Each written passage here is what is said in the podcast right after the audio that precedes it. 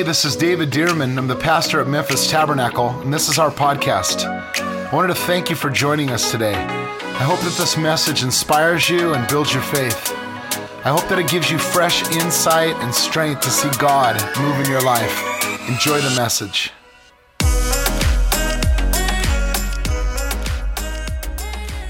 to help her, and you know, nevertheless. So, hey, today we're going into a brand new.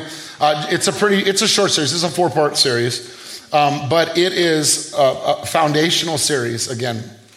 And I know that we've done a couple of those, but this is a short one, a short foundational series. And today I want to talk about this specifically: How do I see God? How do I see God? Can you just say that? How do I see God?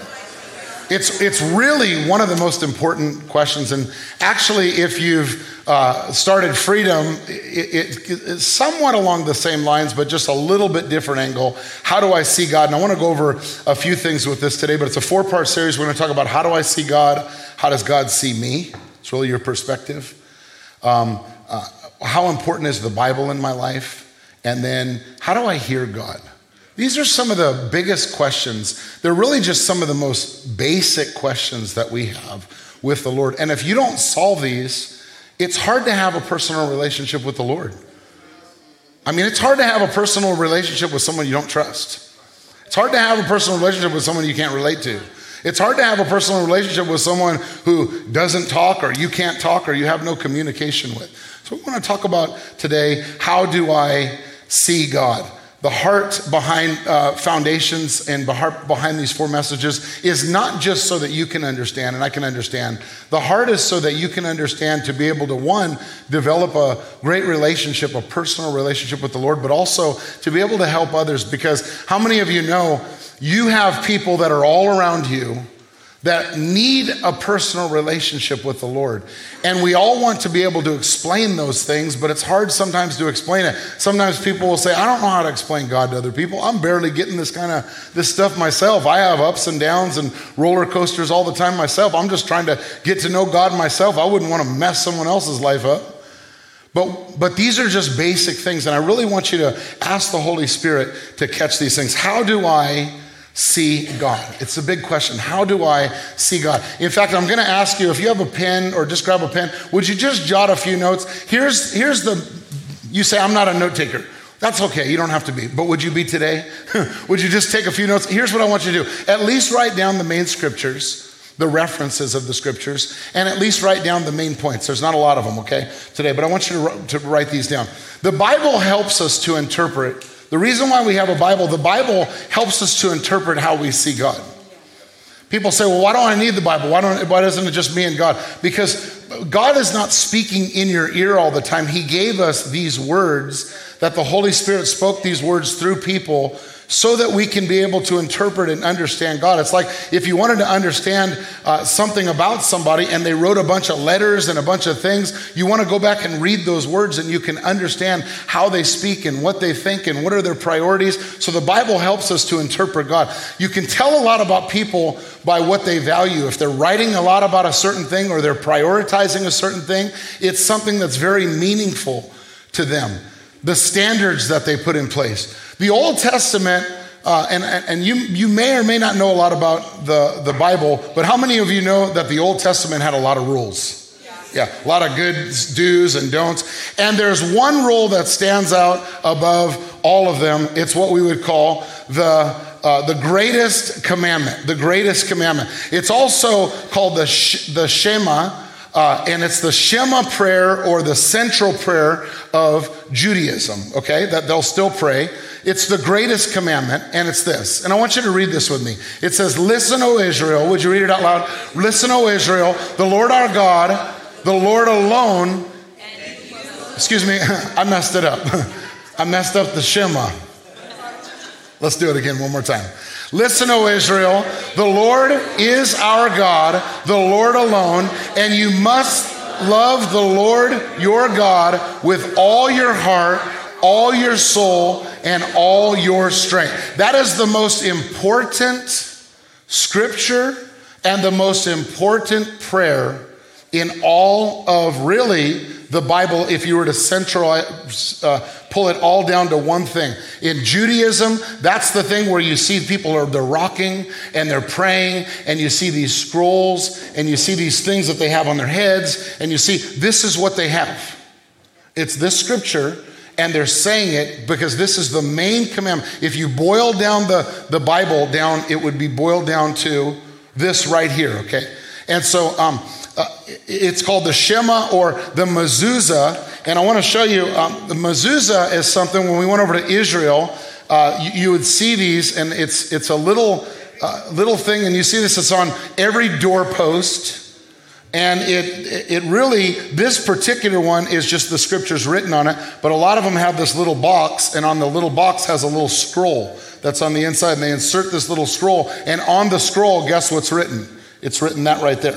Because now, why do they put it on the box and then you also see on their foreheads? They'll put these phylacteries on the foreheads and on their arms, and they'll tie them on their arms, and they put them on. Why? So that they'll always remember this in their lives, okay? And then there's another verse here. The, the reason why they put them on their doorposts is because God said to them, You must commit yourselves wholeheartedly to these commands. Why? Because back in the day, they had so much social media is that true? Well, back in the day, they had so many distractions. Can I just say, if they had distractions back in the days of dirt and stone and rock, how many distractions do we have today? And God said, I want you to, to, to, take care of these things and focus on just this so that you don't forget because there's so many distractions that are out there. And so here's what he said You must commit yourselves wholeheartedly to these commands that I'm giving you today Repeat them. Somebody say, repeat them. repeat them. See, sometimes we think repeat because we think knowledge based. I already know that. But was, the point wasn't do you know it to know it knowledge, is do you know it to live it? See, God is not about knowledge based discipleship, He's about obedience based discipleship. So here's the question whenever you know something about God, ask yourself the question Do I know, am I living it? Am I applying it? Because if you're not applying it, then you don't know it. You don't know it until you do it. He says you must repeat them, somebody say again and again, to your children. Have you ever heard your children say, I've heard that before? Well, this says you need to repeat that again and again to your children. Talk about them. Notice what he said, and he gives four things. He said, when you're at home and when you're on the road. That's inside the house and outside the house. And he says, and when you're going to bed and when you're getting up. What is he saying? He said, you need to talk to your children inside the house, outside the house. You need to talk to them in the morning. You need to talk to them at night. About what? You need to talk to them about this.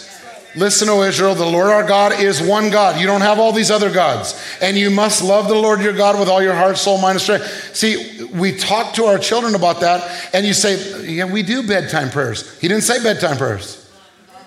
He said, make sure that they are brainwashed with this. Why? Because that, that's what's going that's the standard that's going to keep them train up a child in the way he should go. What is the way? It's this way. And I know they each have, you know, individual personalities and things like that, but that's what he's saying. Repeat them again and again. So we know that what did the Lord say to do? He said to love the Lord your God. Somebody say, love the Lord your God with all your heart. Well, somebody said, well, that's the Old Testament, right? That's the Old Testament. Jesus came to fulfill that. Well, Jesus came back and he enforced this or kind of restated this. And someone came to him and said, What's the greatest commandment of all? And what did Jesus say? You must, say it with me, love the Lord your God with all your heart, all your soul, all your mind. This is the first and greatest commandment. Well, if in the Old Testament that was the greatest one, and Jesus came and said that's the greatest one, then I would say that must be the greatest one, right? And then Jesus said, and by the way, you can't let go of this. A second is equally important. Somebody say equally important. Here's why I'm emphasizing that because there's some people who say, well, I love God, but I don't love you. I love God, but I don't like him. Well, you may not like him, but you better love him. Right? Okay. He says, a second is equally important. Read this with me. Love your neighbor as yourself. The entire law and all the demands of the prophets are based on these two commandments. On these two commandments. And Jesus came back and he emphasized these two commandments. So, what are the two commandments? It's really boiled down to this say it with me love God and love people. If we were going to learn to do one thing in life, what would it be? To love God and to love people. Well, shouldn't it be simple? I mean, if that's all we got to do is love God and love people, it, shouldn't it be simple? I mean, it's pretty basic, right? Uh, that, that should be what it is. Well, here's the, here's the problem love God and love people is I believe that our concept of God is jacked up sometimes. Our concept of how we feel about God. So here's the big question that I'm coming back to is what is your concept of God? What do you think about God? What's your perspective about God? How would you interpret God to somebody? I mean, I'm not just talking about, well, I know how. He's great. He's awesome. He's this. No, no. What do you really think? Is he a disappointing God? Is he a mean God? Is he an unjust? No. I mean, I know in church, I'm, I'm talking outside the church. Is he a God who, who, when you mess up, he's going to kick you? He's going to push you away? Is he a God that when you disappoint him, he's disappointed in you? Is he a God that when you disobey, he's going to turn his back on you? Is he a God that when you pray, he's going to be like, well, let me just see how much you mean it? Is he a God that's waiting for you to see how high you can jump or how low you can go or how much you can worship or how passionate you can be, and then he'll listen to you? See, what is our concept of God? And I think that we need to be able to interpret our concept of God because if we can't fix our concept of God, it'll be hard to love God. And if it's hard to love God, it'll really be hard to love people. Somebody say amen. What is our concept of God? Is he kind? Is he loving? Is he generous? Or do you see him as angry? Do you see him as aloof? Do you see him as distant? Let's just keep this question in mind as we as we go through this today because here's why. Our concept of God shapes how well and even whether or not we're able to do these two things. I don't think it's just trying to love God more or trying to love people more.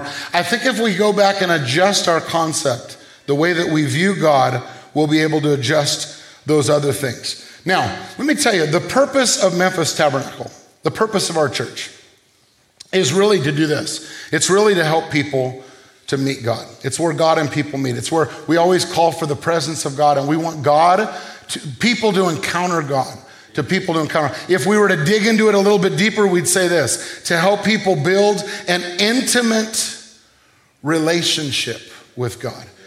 Help people to really build an intimate relationship. But let me ask you this. For those who've had broken relationships in the past, for those who've been divorced in the past, for those who've had a lot of disappointments in the past, why is it difficult to have intimacy or have an intimate relationship? I'm not just talking, I'm not talking uh, sexual or things like that. I'm just talking about closeness, transparency. Why is it hard to have intimacy with, with some people? Because of a lack of trust. How can you have intimacy with a God we don't trust? How can you have intimacy with a God you're really just not sure about? Uh, by the way, I'm not talking about d- j- just to mature adults in here. I'm talking about, I, I, began to ask these questions when I was 13 years old. And I, rem- I remember just thinking, man, I don't even know if there is a God.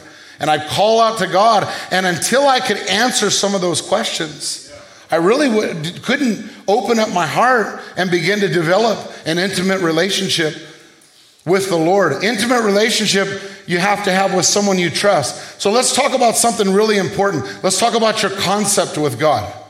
Your concept of God. What do you really think about God? No, really, do you trust Him? What do you really, do you have a wrong concept of God? Think about it for a moment. Do you have a wrong concept of God?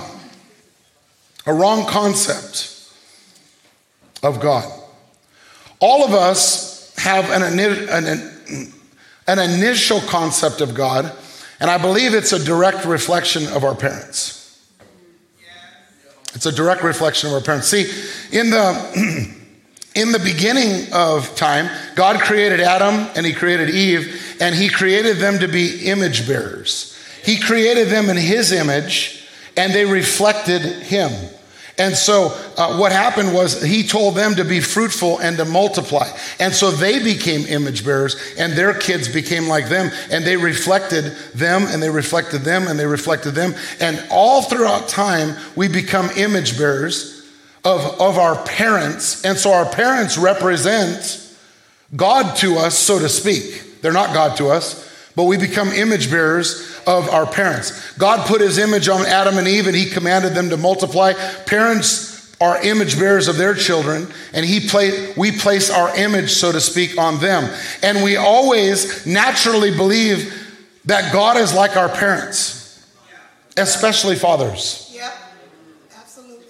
so if you've had a broken relationship with your father or a distant relationship with your father or no father at all it's going to be really difficult to understand a loving Father God.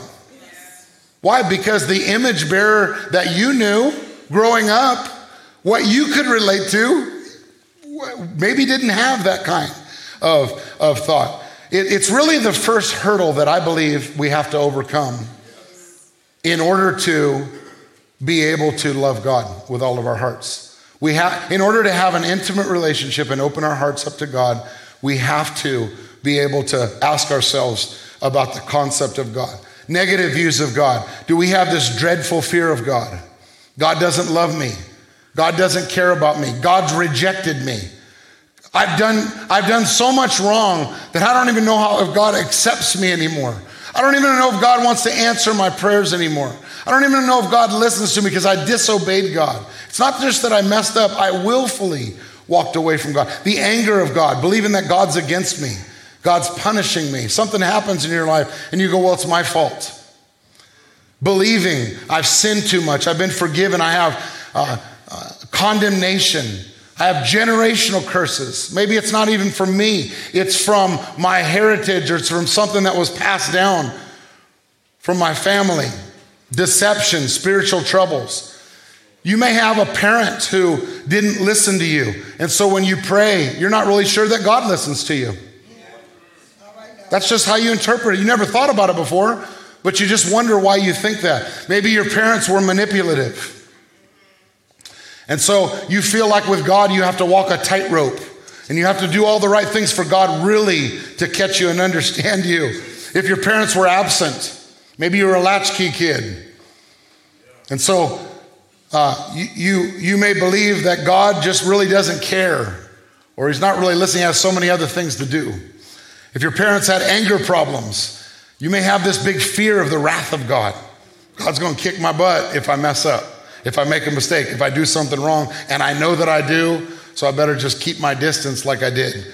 If your parents were broke, they didn't have money, or there was always tension around, what, what would happen? Then, then you have this, you grow up with this poverty mentality, this spirit of mammon, to where you put money, Yes. where you put your life about pursuing money, or you, money becomes your security, and that I have to get it for myself because ain't nobody gonna get it for me. Jesus.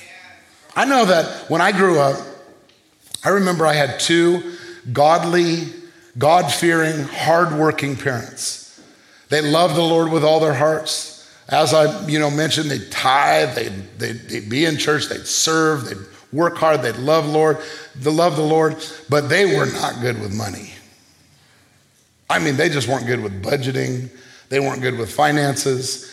Uh, and I remember that when it would come to bill time or it would come time to, there would, they would sit down and my dad would always do this. He'd go, oh, Lord Jesus. Jesus, Jesus, Jesus, Jesus, Jesus, Jesus, Jesus, Jesus, Jesus. I thought Dad's talking to the Lord, but I don't think he's talking to the Lord. he's under stress. Yes. And I remember growing up hundreds of times watching my dad stressed about money, stressed out about money. And you know what it did? I'd go through life, and every time it would come to money, I'd get stressed out. In our marriage, come to money, and I get stressed out. I'd go to pray about money, and I didn't want a budget. I didn't. Want, you talk about budget. I don't want a budget. Why? And I'd, I'd say, Jesus, you know, I'd find myself doing that. And you know what I realized? I had to grab God's word Yes. and I had to break. I had to renew my mind to understand my concept of God came from just my concept. My parents weren't trying, my, they loved me, they loved the Lord. They just had a, a, a wrong concept about money and a wrong approach about, you know, some things. They love the Lord, but ju- there was just some, some things that they, I had to break from learning. See, these are lies that we believe about God and they impact our lives. You know what I mean? There's a book that's called Father of the Fatherless by Paul Vitz. And he looks into the relationship uh, between uh, famous atheists and their fathers. He talks about Nietzsche and uh, Sartre and Freud, along with most of the modern atheists of Hitchens and Dawkins and Dennett. And they had a, these all had a range of terrible relationships with their father, every one of them. Terrible relationships with their father, from abandonment to abuse and beyond. All of these men end up hating their fathers. And so that played this pivotal role in their lives with how they saw God. It caused them to get as far away from God as possible. Sometimes we just think, why do certain people reject God? And we don't realize we don't realize that it was our upbringing. We don't realize that God needs to heal some father wounds, some mother wounds, some parent wounds, in order just to get us into a loving, intimate relationship where we can trust Him. There are probably, I'm sure, some people here today that even as I shared, you know, with me, you have some wounds or you have some things that you've been running from God because your earthly representation it was just less than what it should be. Security, lack of security, lack of provision, um, lack of safety, being able to share, being open. If you've had bad parents, it often causes you to have this bad filter of the Lord. Um, you know, there's oftentimes people will come to me and will say, Pastor, will you pray for me for something? And I'll say, Yeah, what is it? Shoot, what is it? What, what, tell me, what is it? And sometimes people will say, will you, will you ask the Lord for me for direction and what I'm supposed to do concerning this? And sometimes I'll stop and I'll say, Can I, can I just ask you a question? Because I perceive that there was some type of, they didn't want to ask the Lord. And I'll say, Have you asked the Lord? Well,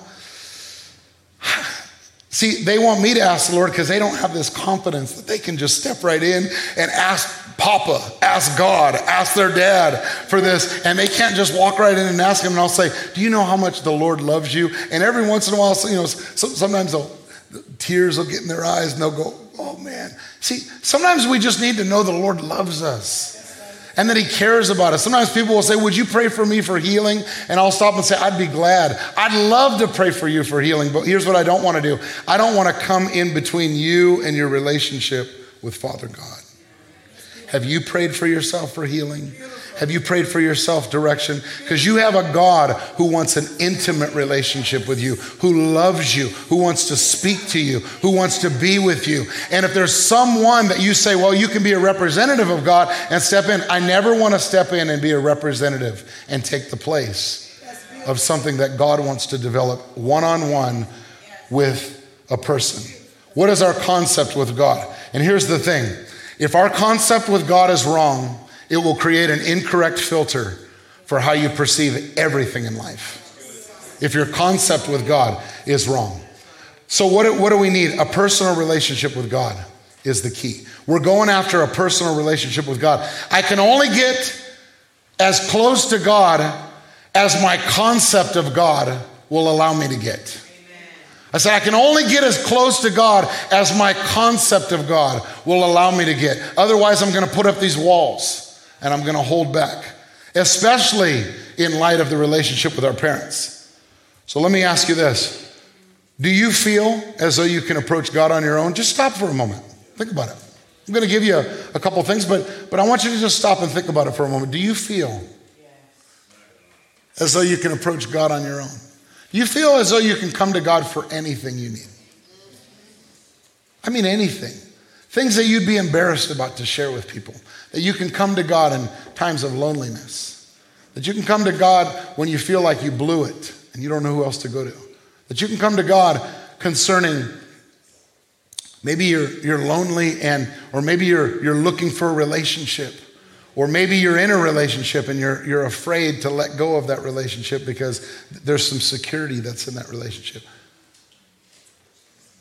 Maybe there's a financial need that you just, you just don't see things going upward. You don't even know how you're going to make it. Maybe there's a healing. Maybe there's something that you got a bad report and you just don't know what to do. Do you feel like you can approach God on your own? There's a scripture that I want to read to you, and it says this. I want you to look at this. It says, Surely your goodness and unfailing love will pursue me all the days of my life. Here's what I love about that verse. It's, you, know, it's Psalm, the Lord is my shepherd, I shall not want. And if you get to the end, that's the end, right? Surely your goodness and your unfailing love will pursue me all the days of my life. Because I think a lot of times people are asking, How do I get to God? How do I get God to hear me? How do I get to God to answer me? Can I tell you this morning, if you have the right approach for God, for, uh, about God, you'll realize that you're not trying to get to God as much as God is trying to get to you. You're not trying to pursue God as much as God is trying to pursue you.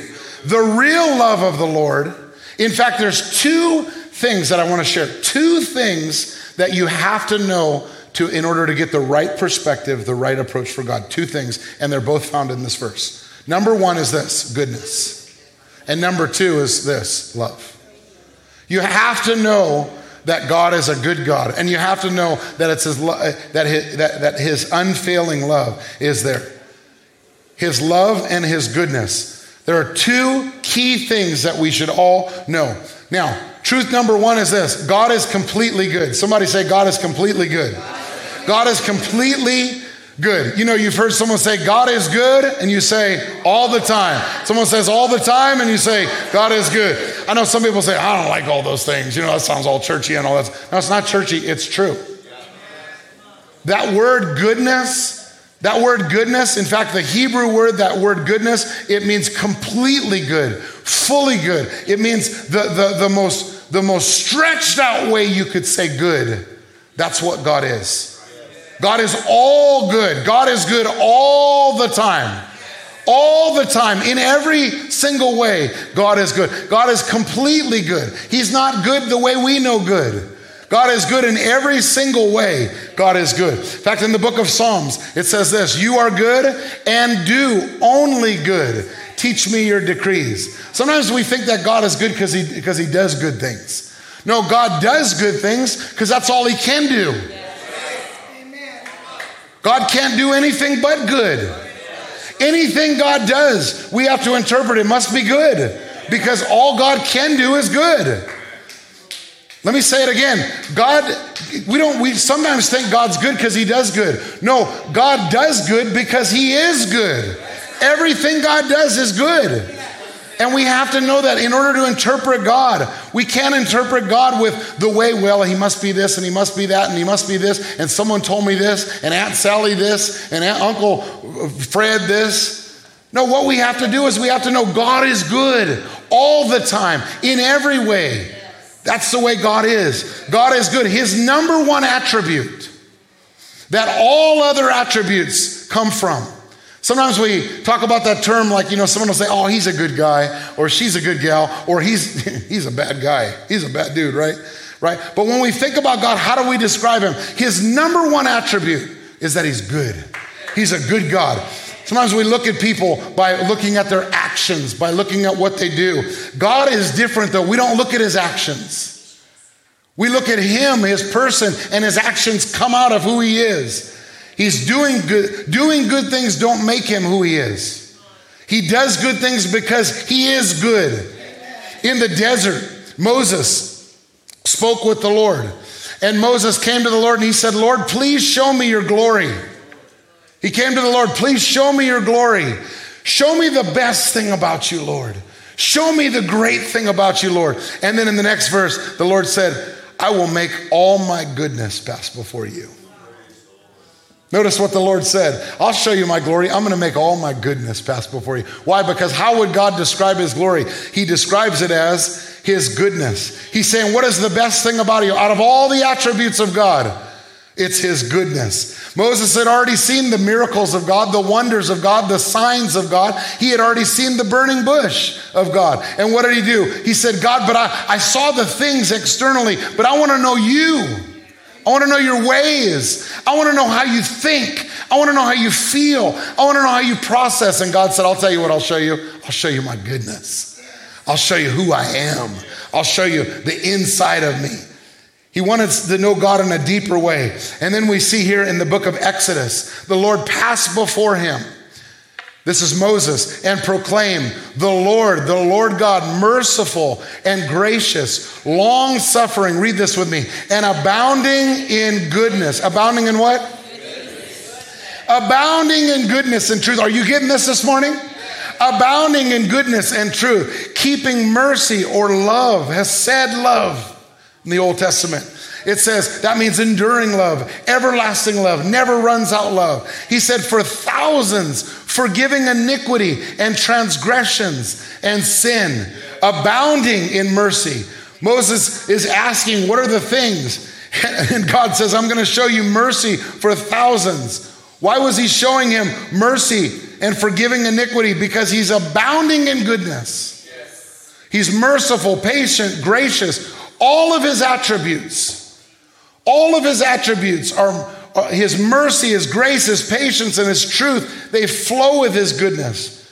So God is completely, fully good. I said, God has come. I know we, it's hard to even just stop and process that. I, I pray, Holy Spirit, help us to catch how good God is. He's fully, completely, He's all good. He's only good. God is good all the time, all the time. God is good. It's impossible to talk about just one of His attributes. Why? Because they're all tied together. They're one package. God is the full package. God is infinite. Do you know what the word infinite means? It means there's no measurement, there's no bounds, there's no limits. So when we talk about God's infinite and we say God's infinitely good, we mean we can't even measure the goodness of God. The, goodness of God just like pushes out of his pores in every single way. You do something, and what's going to come out? Goodness. The goodness of the Lord comes out. There's no limits to his goodness. His goodness cannot be measured. We take some of the other attributes of God, like for instance, his immutability. You know what his immutability is? It means he doesn't change. And we could say, God, your goodness is mixed with your immutability. In other words, you're never gonna not be good. There'll never be a time in your life that you're not a good God. His omnipotence, what does that? It means that God's all powerful. God's all powerful, and just like he's, his goodness is unlimited, it never runs out. You might say, I've tapped out the goodness of God today. No, you haven't. His goodness never fails. You can never tap out the goodness of God. There's an unlimited source, unlimited supply. God is just. What does that mean? It means His goodness is impartial. God is omnipresent. What does it mean? It means His goodness is there for you. In the light of day and in the darkness of night, God's goodness is always there for you. You alone are good.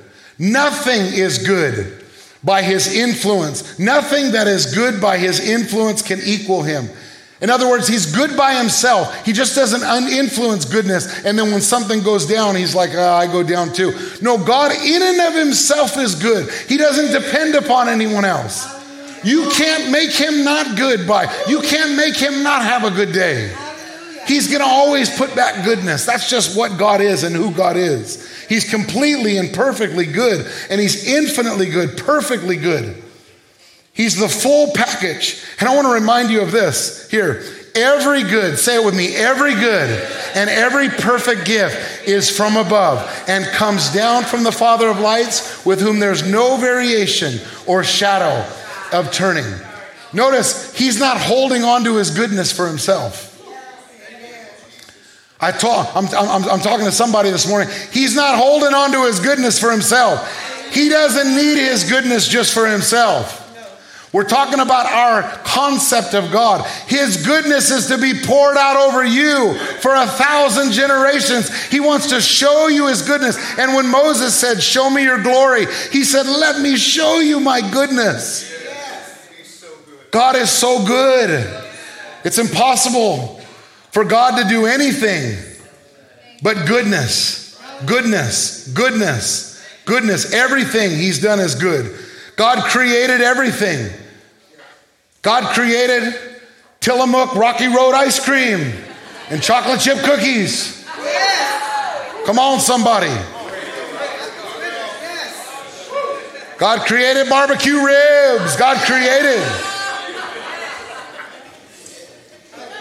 Come on, somebody. God created that feeling when you're on a roller coaster and you have that big drop and you're like, whoa. God created that feeling and all the other feelings you like. God created them. Yeah. God created that, that the endorphins that when you exercise and something's released and you're like, whoa, what is that? God created that. Amen. God created all the things that are good. Sometimes we think, oh, yeah, look at what man did. Man didn't do jack, except mess things up. all the goodness, all the good things God created, if you just stop and think about it. It's impossible for God to be anything but good. I'm a little crazy about starting things sometimes because I don't like to stop them. I don't like to, to stop. I don't like to start a project without stopping it. Maybe because my dad would start projects all over the house. Dad, my dad's in heaven. Sorry, Dad, I'm not trying to tell on you today, but but it's true. He would start projects and start a project and then start another project and start another project, and there'd be all kind of undone projects. So there's just something about me. I don't like to start anything. I don't like to start a puzzle without like finishing it. I don't like to start a game. I don't like to start a project without saying, well, I'm going to finish it. Sometimes, I mean, Tiffany would say, you need to come to bed. You know, it'd be one in the morning, two in the morning. No, I need to finish it. There's something about finishing it that I want to finish it. And sometimes I just can't finish it because I, cause I got to get some sleep. But you know about God? God just keeps going. His goodness doesn't run out. He just keeps going. He finishes what he starts. That's just the way God is. It's impossible for him to stop his goodness. Amen. Thank you, Lord, for your goodness today. God doesn't have an ulterior motive. God doesn't manipulate us. God doesn't dangle the carrot in front of us and then say, I'll show you my goodness afterwards. In fact, in the book of Romans, it says that it's God's goodness that leads you to repentance. It's not repentance that leads you to his goodness. Right? Sometimes we think repent and then I'll show you my goodness. No, God said, I'll show you my goodness and it'll lead, it'll put you on your knees because I'm so good. That's just the goodness of the Lord. See, when we start to understand the goodness of God, you know what it does? It, we're image bearers. We reflect the Lord. And you know what? We won't be so such jerks to people sometimes, so impatient to people sometimes. It's not just trying to, like, okay, I got to work on my, my mannerisms and I got to work on my practices and how I come across and my approach. No, we have to work on receiving and understanding our concept of God and His love and His goodness in our lives. In our lives. There's times, I know in my life, I would feel uh, insecure about when my early adulthood and even, even into my adulthood, there's times where I'd feel insecure around certain people, and I'd catch myself when I was talking exaggerating, just blowing up the numbers just a little bit, or the truth, or just saying, yeah, you know, I benched this, or I did this, or I woke up this, and I did this, and I, I went to bed this, and I, and I, or I got this, or I did. And I just find myself little bit here and there, I'd find myself just little bitty exaggerations, which are called lies. And I remember my heart would check me about it. And I'd go back to the Lord on it. I'd say, Lord, what's the deal with this? What's going on? And the Lord didn't just beat me up beside the head about what I was doing. The Lord began to ask me why I was doing it. No, no, no. Stop and think about it for a minute. Why are you doing it? See, compromises in your life, you're compromised for a reason. You compromise to fill a void. You compromise to make up a difference. You compromise to fill an insecurity. What I really realized was I didn't, I didn't really realize that God's goodness would fill in the gap. I didn't need to fill in the gap. In fact, if I was aware of the goodness of God, if I was aware of how good God was to me, I can be honest and it would be, even be a better testimony. People will say, that guy has no hope. God, God is good. Somebody, right? See, but sometimes what do we do? We try to close the gap and exaggerate. We try to close the gap, and certain things in our lives, because of insecurity, we step over lines. Yes. And we don't realize it comes back to not just the practice or we've stepped over the line that God cares about. He wonders why. Did you not realize that I care about you? Did you not realize that I love you? Did you not realize that I'm with you? Did you not realize that I'm more than enough? You don't have to ever, ever, ever, ever be insecure. So God's always truthful. He abounds in goodness and truth. If you find yourself with little compromises, check your concept of God. Do you believe that He's good? And then the second one is this truth number two is God is love. God is love. Love is expressed through someone's attributes. Love is expressed through God's attributes. What He does reveals who He is. Sometimes you could say, well, he is this. Well, how do you know? And then you tell something about him. God's name reveals his character, his attributes. For instance, if someone is uh, an encourager or encouraging people, you would say, well, they're an encourager. If someone builds things, you say, well, they're, they're a great builder. If someone um, uh, paints things, right, you say, well, they're a painter. If someone works out conflicts all the time, you say, wow, they're, they're a great counselor or, uh, you know, conflict resolution or something, right? But God has these names in the Bible that describe who He is. It's really His expressions of love. One of them is this Jehovah Shammah.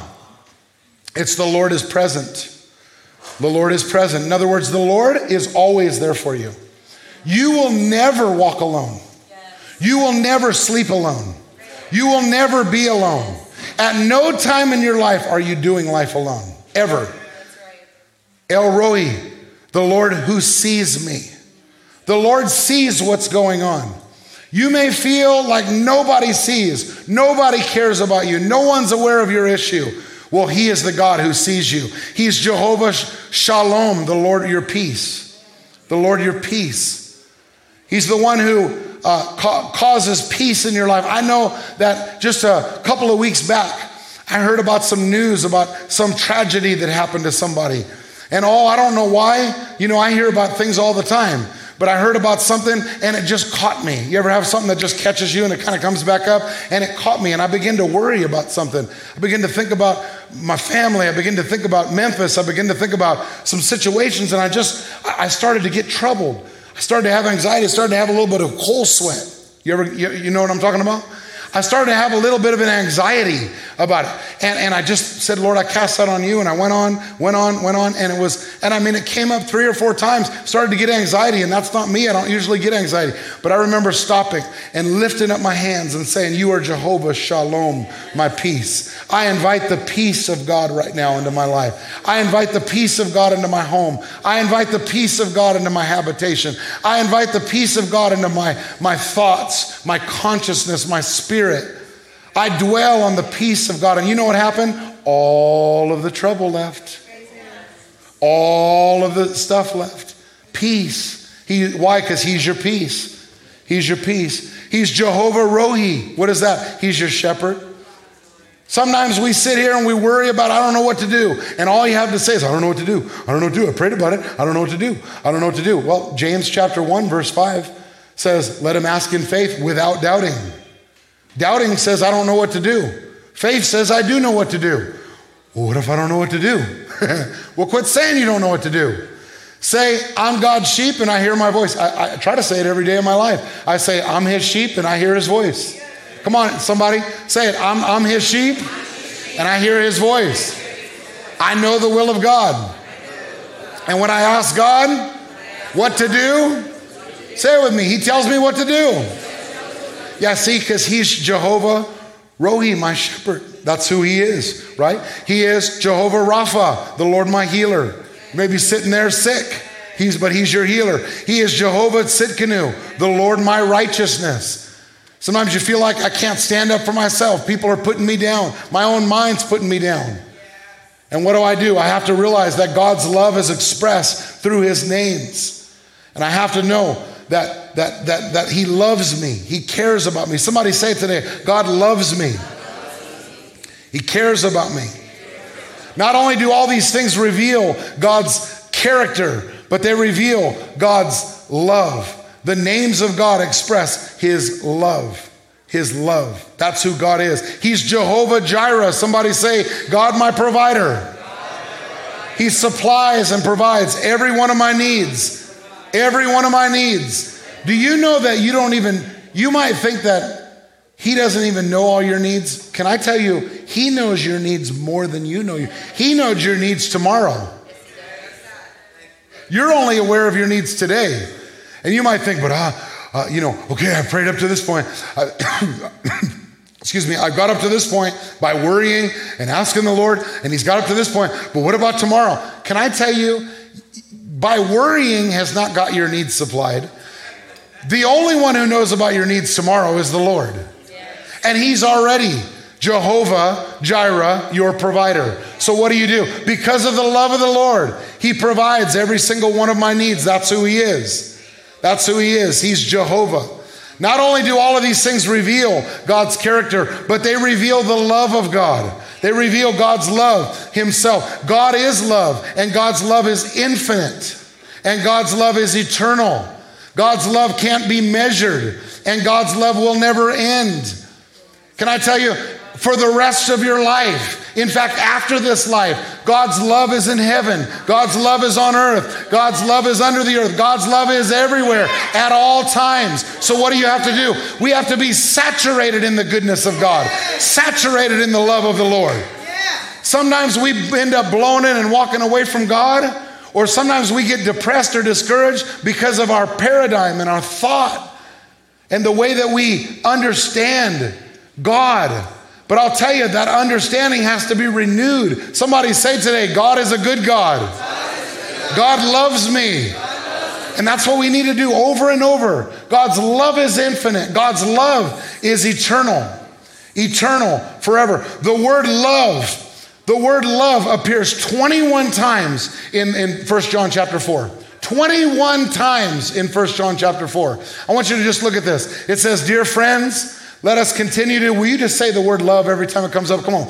Dear friends, let us continue to love one another, for love comes from God. And anyone who love is a child of God and knows God. But anyone who does not love does not know God, for God is love.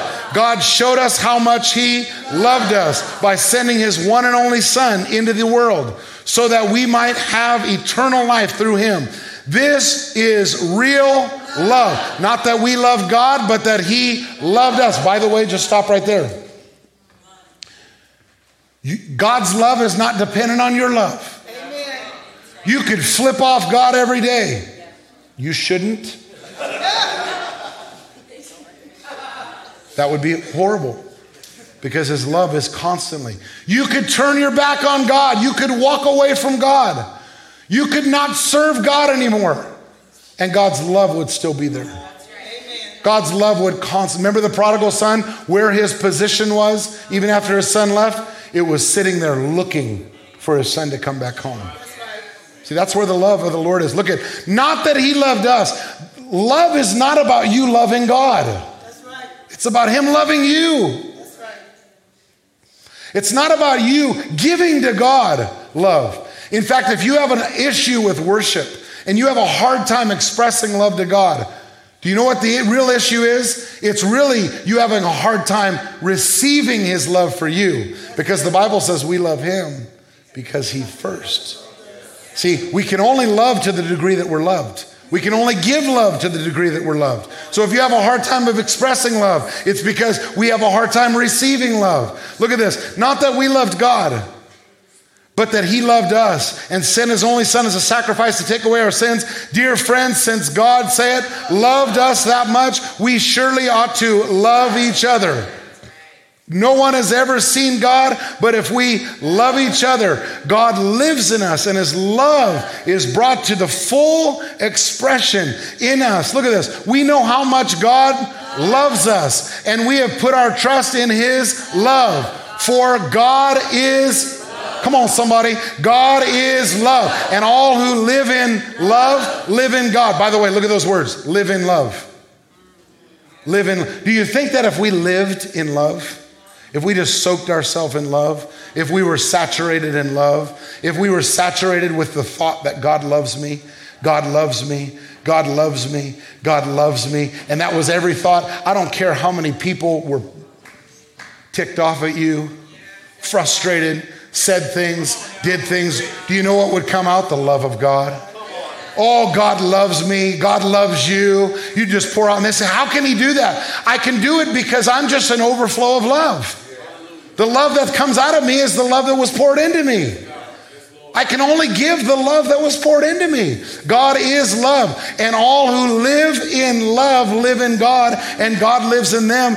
And and what did he say? And as we live in God, our love grows more perfect. As we live in God, I, pray that this become a revelation to every single one of us today. As we live in love, love flows out of us. He says, and becomes more perfect so that we will not be afraid on the day of judgment, but we can face him with confidence because we live like Jesus here in this world. Such love has no fear because perfect love expels all fear. If you're dealing with fear, do you know what the real issue is? A lack of love. I thought it was a lack of faith. Faith is not the opposite of fear, love is the opposite of fear. If you want to get out fear, I'm, I'm talking phobias, fears, anything, afraid of anything. I'm afraid of public speaking. I'm afraid of spiders. I'm afraid of heights. I'm afraid of, uh, of people. I'm afraid of social this. I'm afraid of that. All of that fear, it's a lack of love. Why? Because fear comes from self preservation and self protection. And when you're self preserving, what are you doing? You're thinking about you not loving someone else. So, what does it say? Perfect love. What does it do to fear? It annihilates it. You walk into a dark room, you flip on the light. What does light do to darkness? It eliminates the darkness. What does love do to fear? It casts out fear. Someone says, Were you afraid? Oh, didn't even think about it. Someone says, Are, you afraid of this? I'm not, I wasn't even thinking about that. Wasn't even thinking about me. One of the best things I could do, I remember when I used to stand I'd lead worship all the time, but to stand up and speak, oh man, it freaked me out. To stand up and speak, I don't know what to do to speak. And you know what I, I did? I, remember reading this scripture and just realizing when you stand up to speak, think more about people than what people think about you. Because if I think about what, what, how to get love to people and the word of God to people and the message of God to people, and not about what people think about me, then I'm sorry, I'm just not really, I don't care. I mean, I care, but I'm not, I don't care about myself. I care about you. You know, that's, that's how you get over those things. Look at such love, perfect love casts out fear or expels fear. If we are afraid, it is for the fear of punishment. And this shows that we have not experienced his perfect love. You can't understand God without understanding love. I said, you can't fully understand God without understanding love. There are a couple of things that we need to understand about love. And one is this that nothing can separate us from the love of God. There's something that you need to understand. Nothing can separate you from the love of God. It says here in First John, oh man, we weren't even done with that, the last love. Hang on, let me, let me finish this one. We love each other because he loved us first. If someone says, I love God but hates his fellow brother, that person's a liar. For if we don't love people who we can see, how can we love God who we can't see? And He has given us this commandment those who love God must also love their fellow brothers. See, love is just something you want to describe God, it's love. You want to, you want to ask God, God, what do you want me to do? What's my calling? God will say, love. Well, who should I love? How about the person that lives in your house? But I don't want to love them. Well, until you love them, they're your first, they're your first project. And he doesn't move you on to second grade until you pass first grade. They're hard to love. Yeah. Start there. Start there. And people wonder why God didn't move them on. It's not people. It's not people. God starts you where you are. We're all at a place Love the people, let me just say, love the people that are right in front of you. Look at this. There's two things about God's love. Nothing can separate you from the love of God which is in Christ. Read this with me. Can anything separate us from Christ's love? Does it mean he no longer loves us if we have troubles or calamities or persecution? Or, or, persecuted or hungry or destitute or in danger or threatened or death. The number one thing you have to know about love is this that nothing in life can separate you from. Nothing you do can separate you from God's love. Nothing, no person. That person just caused me to have a horrible day. That person cannot separate you from the love of God. That person's out to destroy me. That person cannot destroy you because God's love will protect you and cover you. His goodness will surround you. And you have to know that. And you don't feel security until you know the security of the Lord. Nothing can separate us from His love. We can't do anything to make God love us more. Let me say it. Listen, you can't do anything to make God love you more. And you can't do anything to make God love you less. I know you may not believe that. It's hard to comprehend. You can't do anything to make God love you more, and you can't do anything to make God love you less. He doesn't love us because of what we do. And then the second thing we need to know about God's love well, here, look at this. Nothing can ever separate us from God's love death, nor life, nor angels, nor demons, nor fears, nor worries, things tomorrow, powers of hell, powers uh, in the, or, or separate us from God's love, nor powers in the sky above, nor the earth below. Indeed, nothing. Somebody say nothing in all of creation will ever be able to separate us from the love of God, which Christ. Two things to know about God's love. The second one is this that He loves you because of who He, he is, not because of who you are. Because of what He's done, not because of what you've done. If, we if we were raised, or we think we earned, can you come up with some type of thing to where I've earned God's love or I, or I have a performance mentality. Then we think as long as I'm on my game, as long as I'm doing things right, then God loves me. It's not true. You can walk away from God today. Let me just say it loud and clear. You can walk away from God today, and God still loves you. You cannot read your Bible the rest of the year.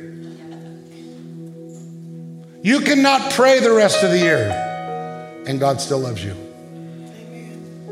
You can never serve in church. You can never tithe, never give, and God still loves you. You can go sleep with every person on your block. And God still loves you. By the way, I don't suggest you do. And you know what I'm saying. I'm just saying we have to break that mentality a performance mentality. I have to do something to earn the love of the Lord. But here's, here's, here's the biggest thing right here. We touched on this on freedom. In fact, we ended on this. God demonstrated his own love toward us. And then when I was a sinner, Christ died for me. Know why I think that verse is so important? Because it wasn't on my best day that Jesus did something for me. It was when I turned my back on him. It was that day. It was when people were spitting on him, cussing him, accusing him, blaspheming him. It was that day he was saying, Lord, they don't know what they're doing. That's the day. If we don't understand the goodness of God, and the love of the Lord is not dependent on your works.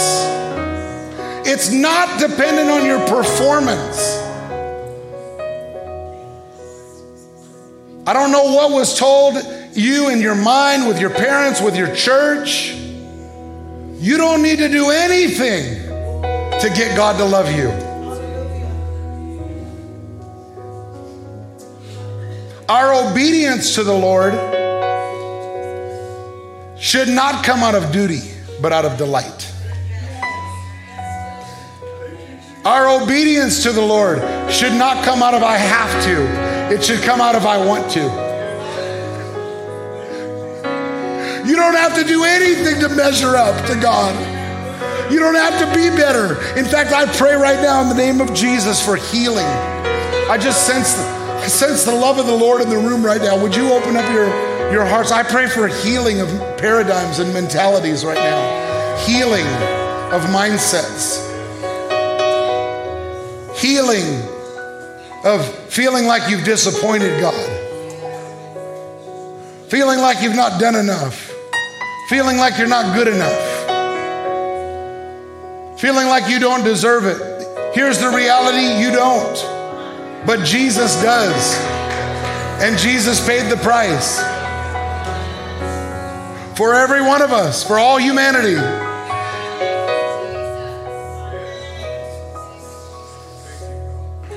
Thank you for your goodness. Thank you for your love. Thank you for your goodness, Lord. You love us because you you love us, Lord, not because of our works, but because of your work. Love is unconditional. Love is unconditional. I want you to do this as we close here. Would you look at the screen here? I want you to look at these three questions and I want you to just stop and pray and ask the Lord these three questions. Look at one is Is there anything about how I saw my earthly father or mother that's distorting how I see you, how I see the Lord. Number two is, will you show me something about your goodness that I've not seen before? And number three is, and this gets me, because I've asked the Lord this before why do you love me? Because I don't feel like the Lord should love me sometimes. Why do you love me? Well, I hope you enjoyed the podcast today. And if you did, I'd like to ask you to subscribe to our show. That way, the most recent episode will always be in your feed, ready when you are. God bless you, and I'll see you next time on the Memphis Tabernacle Podcast.